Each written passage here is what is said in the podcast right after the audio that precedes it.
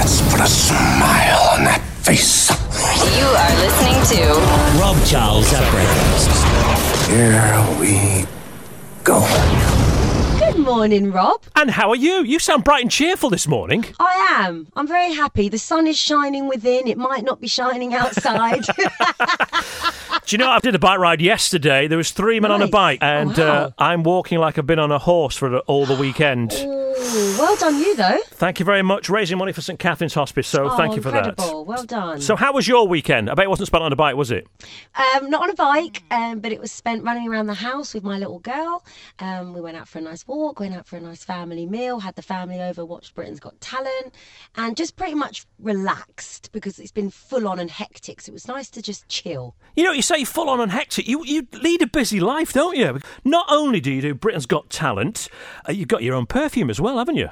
I do have my own perfume. It's called Rose Quartz. Have you smelt it, Rob? I've not smelt it, no. I believe it's very, very nice, though. it's really nice. Lovely kind of rose tones and a bit of um, um, patchouli in there and some jasmine. Yeah, it's very lovely. You Well, if you if check you, it out. if you'd like to send me a bottle, I can pass it on to Do you know Mrs. Charles. She can sort I'll, it out. I'll, I'll get on that as soon as we finish this interview. Thank you very much. So you're doing that. You've got uh, Alesha's Arc as well, which uh, you're involved in quite a lot of charity work, aren't you? Yes, very important for me to be involved in lots of different causes. I mean, a lot of the charity stuff that I do it tends to be um, with like the RSPCA and the PDSA and the World um, Protection Society for Animals. And I, you know, wherever I can sort of lend my hand, I, I do. You know, I just got involved in this incredible campaign with Jamie Oliver, um, Food Revolution Day, um, and that's about getting people to sign a petition. We want the government to kind of, you know, acknowledge that children need more education around food and the mindset towards food and about people living a healthier lifestyle. So yeah, lots of different interesting things going on. I think it's really important to use your platform um, to do positive things and to try and raise awareness in areas that need it most.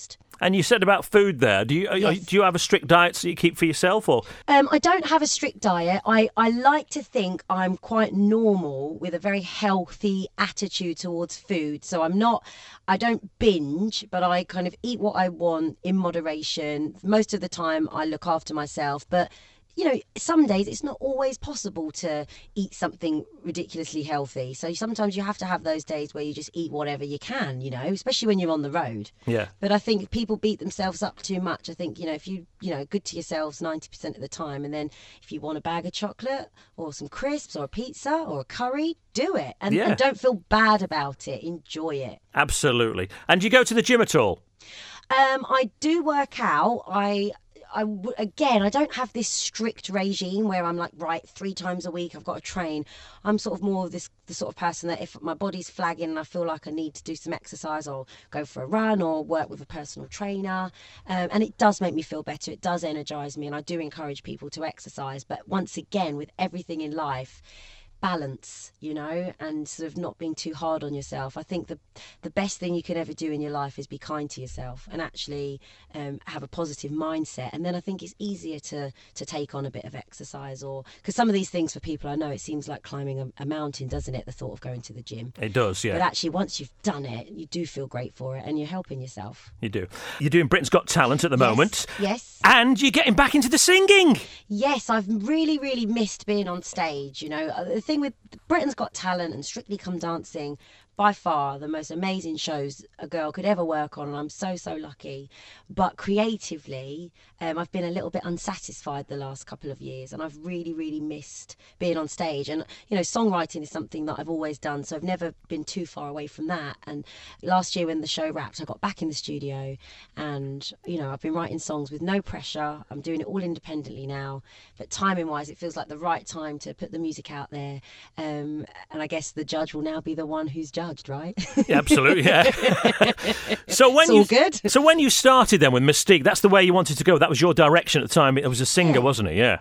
Yeah, I mean, I've always pretty much, um, you know, music has always been the heart and foundation and of what I do and what I've been doing the longest. You know, yeah, 15 years ago I started out in the band. I was in the band for eight years, which was an incredible experience, and then I've been fortunate enough to have, you know, platinum selling record as a solo artist. I've also had lows where I've not sold as many records, and I feel like I've experienced everything you can experience um, in the music industry, which has given me the knowledge that I need for, for this point that I'm at in my life, which is I'm in a good place, I feel good. Um, making music is such a, a great thing to do, and getting on stage is just so addictive. And the rush that you get, you just want more of it. The it. adrenaline's just amazing, isn't it? yeah, it? it really is. And seeing people come out and be in that present moment is quite rare where you can engage with so many people and you're all kind of at the epicenter of it is the music and people forget about the stresses in life and they just enjoy themselves and those mo- moments are rare and music can do that and it's it's healing it's it's fun it's feel good for people and I want to be a part of it. And uh, you've got your new song, which I've heard it, and we're going to play it in just a moment. I've got to say, not because you're here talking to me right now, but it is a good song. It's very you. catchy, isn't it? The way we are. Thank you. I mean, I wanted to write a song that was very feel good, up tempo, you know, summer's around the corner. But at the heart of it, I wanted the message to be really strong as well. And I wrote this song to celebrate people's individuality and to really celebrate our differences. And I think a lot of people are afraid to really express who they are. I think a lot of people hide behind a lot of things. And in this message, I'm saying don't be a prisoner to other people's opinions of you. You know, what's right for someone isn't necessarily right for you. You are the best you that you can be.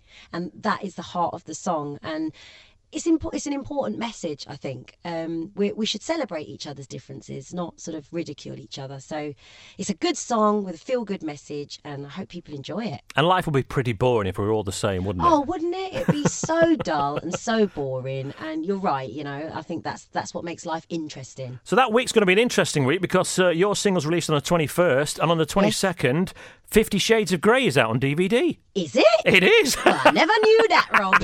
a fascinating fact. I never read the books, but I found myself going to the cinema to watch it with my partner.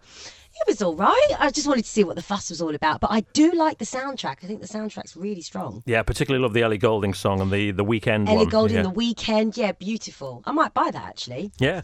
Yeah, why not? So, talking of fascinating facts, because every morning around about 8.35, I do Every Day's a School Day, uh, Okay. where we, we have fascinating facts. So what would be the fascinating fact that maybe people don't know about Alesha Dixon?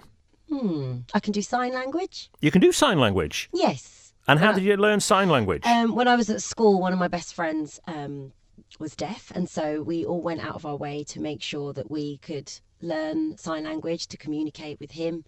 And yeah, so that's, I, I don't know if that's a fascinating fact. that is a fascinating fact. That's an incredible fact. Never mind a fascinating one.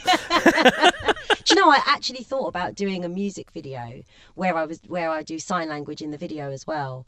I think that could be really cool. That would be a great promotion Yeah. wouldn't it, as well. Yeah, people be Yeah. talking about that. Yeah. Uh, so, Britain's Got Talent, going back again, if you could do another TV show, um, Yes. what would it be? Would you like to be a presenter or would you like to star in a particular soap or a, a TV show, like a, a, a drama? Oh, can it be something from America?